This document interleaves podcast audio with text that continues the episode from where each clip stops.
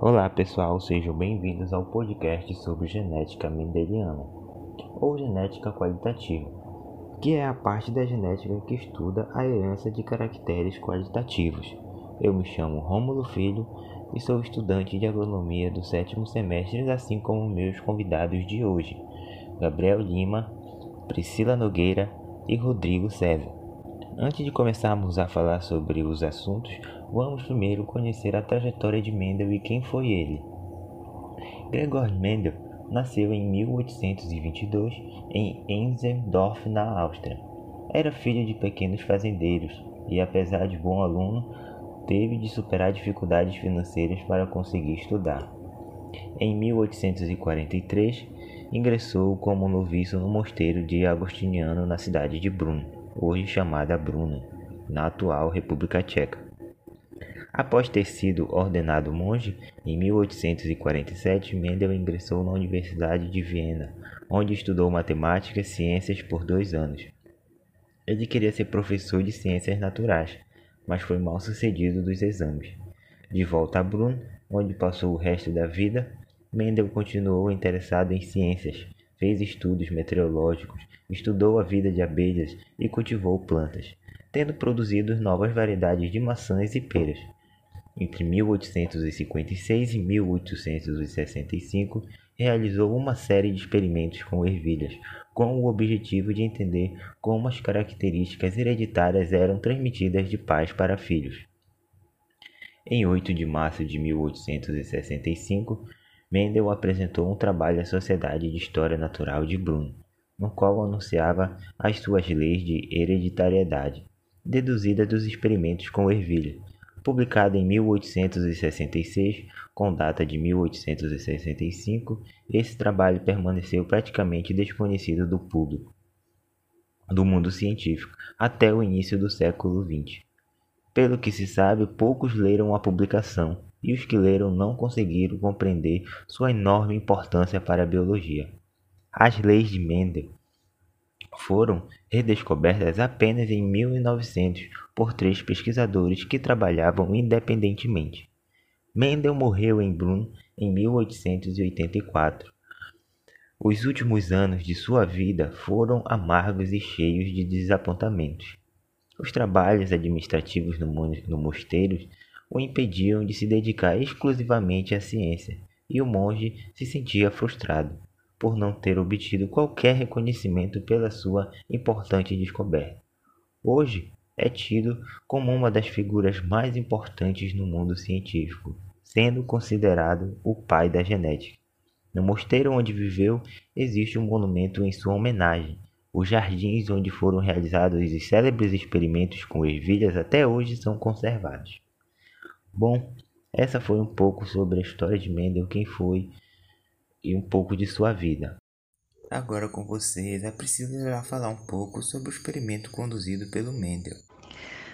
Os experimentos de Mendel, a escolha da planta. A ervilha é uma planta herbácea leguminosa que pertence ao mesmo grupo do feijão e da soja. Na sua reprodução surgem vagens contendo sementes, estas sendo as ervilhas. Como no material, como o material de experiência não foi casual, ele utilizou como parâmetro de escolha a facilidade de cultivo, o ciclo reprodutivo curto, é, a, a produção de muitas sementes, além de características visíveis a olho nu e também a facilidade de autopolinização, certo? A, Desde o tempo de Mendel, existiam muitas variedades disponíveis dotadas de características de fácil comparação. Por exemplo, a variedade que flores púrpuras podia ser comparado com a que produzia flores brancas. A que produzia sementes lisas poderia ser comparada com a que produzia sementes rugosas, e assim por diante. Outra vagem dessas plantas é quistame e pistilo os componentes envolvidos na reprodução sexuada da, do vegetal ficam encerrados, encerrados no interior da mesma flor, protegidas pelas pétalas, e isso também favorece a autopolinização e, por extensão, a autofecundação, formando descendentes com as mesmas características da planta genitora. A partir da autopolinização, Mendel produziu e separou diversas linhagens de ervilha, puras de ervilhas, com as características essas. Ah, tipo a característica forma de semente, cor de semente, cor da flor, forma da vagem, cor da vagem, posição da flor, altura de pé, sendo essas do, sendo dominantes e recessivas. As dominantes seriam lisas, amarelas, púrpura, púrpura lisa, verde, axial, alta. E as, e as recessivas seriam rugosas, verdes, brancas, amarelas, terminal e baixa. Muito obrigado, Priscila, pela sua explanação. E agora com vocês, Gabriel Lima, dando continuidade aos cruzamentos feitos por Mendel. Para entendermos melhor a relação de, entre dominância e recessividade, nós podemos trabalhar com base nos experimentos de Mendel. Um deles foi com cores de flores de plantas de ervilha, onde ele separou duas linhagens puras de plantas de ervilha, onde uma apresentava flores com cor púrpura e a outra apresentava flores com cor branca. Ele chamou essa, esse primeiro grupo de plantas de geração P ou geração parental e ele fez a polinização cruzada artificial nessa geração, onde ele pegava o pólen de uma planta de flor púrpura e colocava na, no estigma de uma planta de flor branca. E ele originou uma segunda geração, que denominou de F1, que é a gera primeira geração filial, que apresentou plantas onde todas as flores apresentavam a cor púrpura, e a cor branca havia desaparecido. Então Mendel deduziu que a característica de cor púrpura dominava sobre a característica de cor branca. Ele separa mais uma vez essa segunda geração e permite com que ela faça uma autopolinização. E dessa autopolinização surge uma terceira geração que ele chamou de geração F2, que é a segunda geração filial onde a característica de cor branca voltou a aparecer e a geração apresentou plantas que expressavam as duas características, tanto a de flor púrpura quanto a de flor branca, numa proporção de 3 para 1, onde haviam três plantas de flores púrpura para uma planta de flor branca. E ele testou com esse mesmo procedimento outras seis características estruturais de plantas de ervilha e sempre obteve o mesmo resultado na geração F2, sempre a mesma proporção, 3 para 1, para todas essas características que ele testou. E isso tudo ele pôde constatar que na verdade a cor branca não havia desaparecido, a característica de cor branca não desapareceu do meio das plantas. Ela só não se expressava porque as, a característica de flor púrpura dominava sobre ela e a cor branca era dominada pela cor púrpura. Mas se a gente for prestar atenção na, no que se trata do genótipo, nós vamos ver uma proporção mais diferenciada. Por quê? Quando a gente olha para a primeira geração, a geração parental, nós temos duas linhagens puras, ou seja, dois genótipos distintos, homozigóticos, sendo um dominante e um recessivo. O dominante é o besão-besão das plantas de flor púrpura, e o recessivo é o bezinho-bezinho das plantas de flor branca.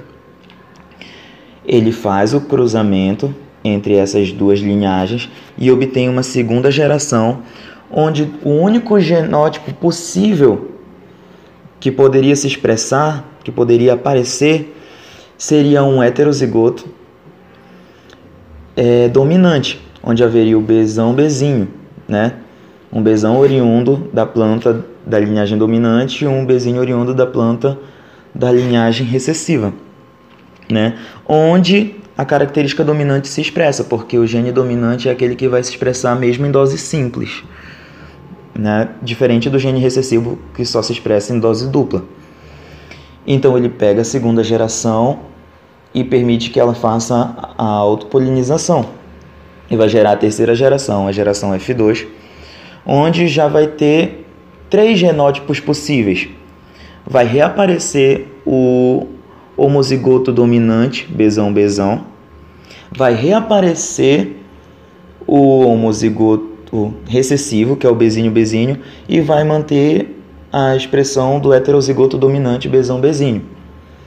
Já numa proporção de 1 para 2 para 1, onde vai haver um homozigoto dominante, dois heterozigotos recessivos, heterozigotos dominantes, perdão, e um homozigoto recessivo.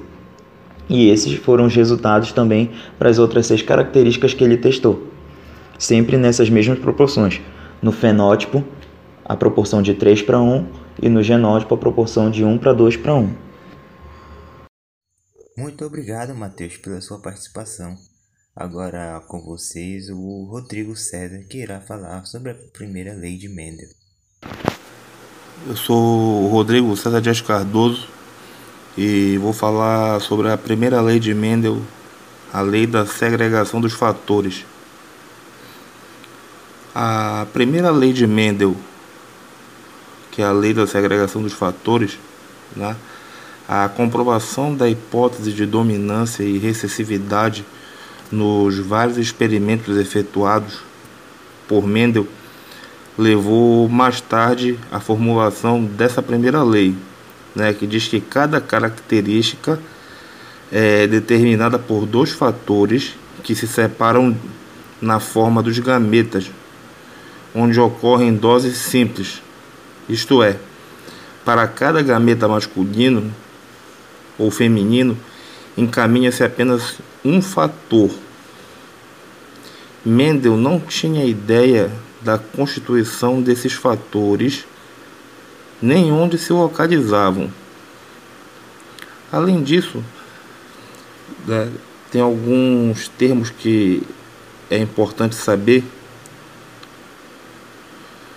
Né? O primeiro deles é o significado de fenótipo que é empregado para designar as características apresentadas por um indivíduo, sejam elas morfológicas, fisiológicas e comportamentais.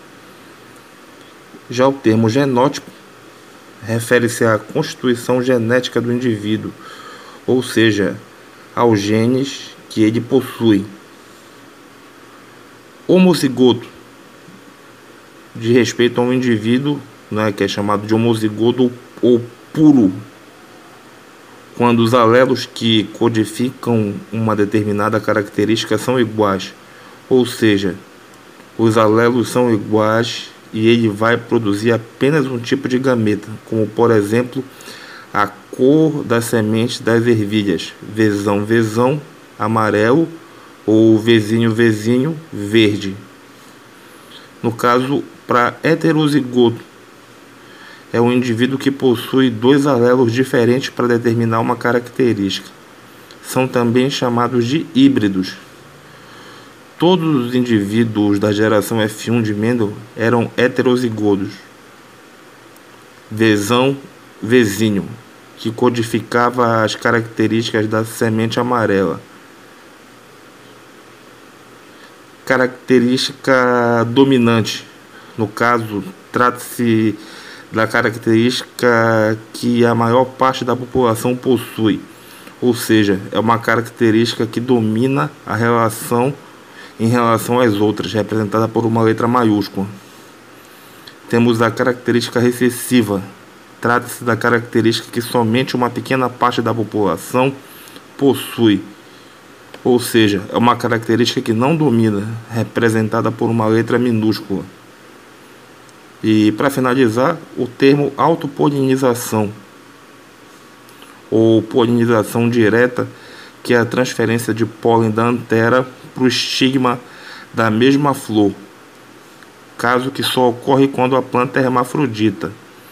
É pouco frequente, ocorre na ervilha, no fumo, no algodão e em muitos cereais, com exceção do milho e centeio. Muito obrigado, Rodrigo, pela sua contribuição. E dando continuidade, eu vou falar agora sobre a segunda lei de Mendel, que seria a lei da segregação independente dos genes ou de hibridismo. Na segunda lei, Mendel também realizou o cruzamento de ervilhas de linhagens puras, aí como as sementes amarelas lisas, que seriam o fator dominante, com as sementes verdes rugosas, que seriam o fator recessivo. Como esperado, a geração F1 foi composta por sementes amarela, amarelas e lisas, que era o fator dominante, mas logo em seguida, as ervilhas do F1 foram autofecundadas e descobriu-se na F2 diferentes fenótipos. É, três sementes amarelas rugosas, uma semente verde rugosa, nove sementes amarelas lisas e três sementes verdes lisas. E com isso, o Mendel concluiu que os fatores das características diferentes eram segregados de modo independente, dando origem aos indivíduos de características não relacionadas, ou seja, uma semente amarela não será necessariamente lisa, bem como a verde não será necessariamente rugosa.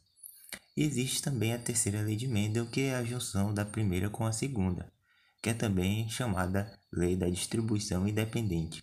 Diz que cada fator puro para cada característica é transmitida à geração seguinte de forma independente uma da outra, seguindo as duas leis anteriores.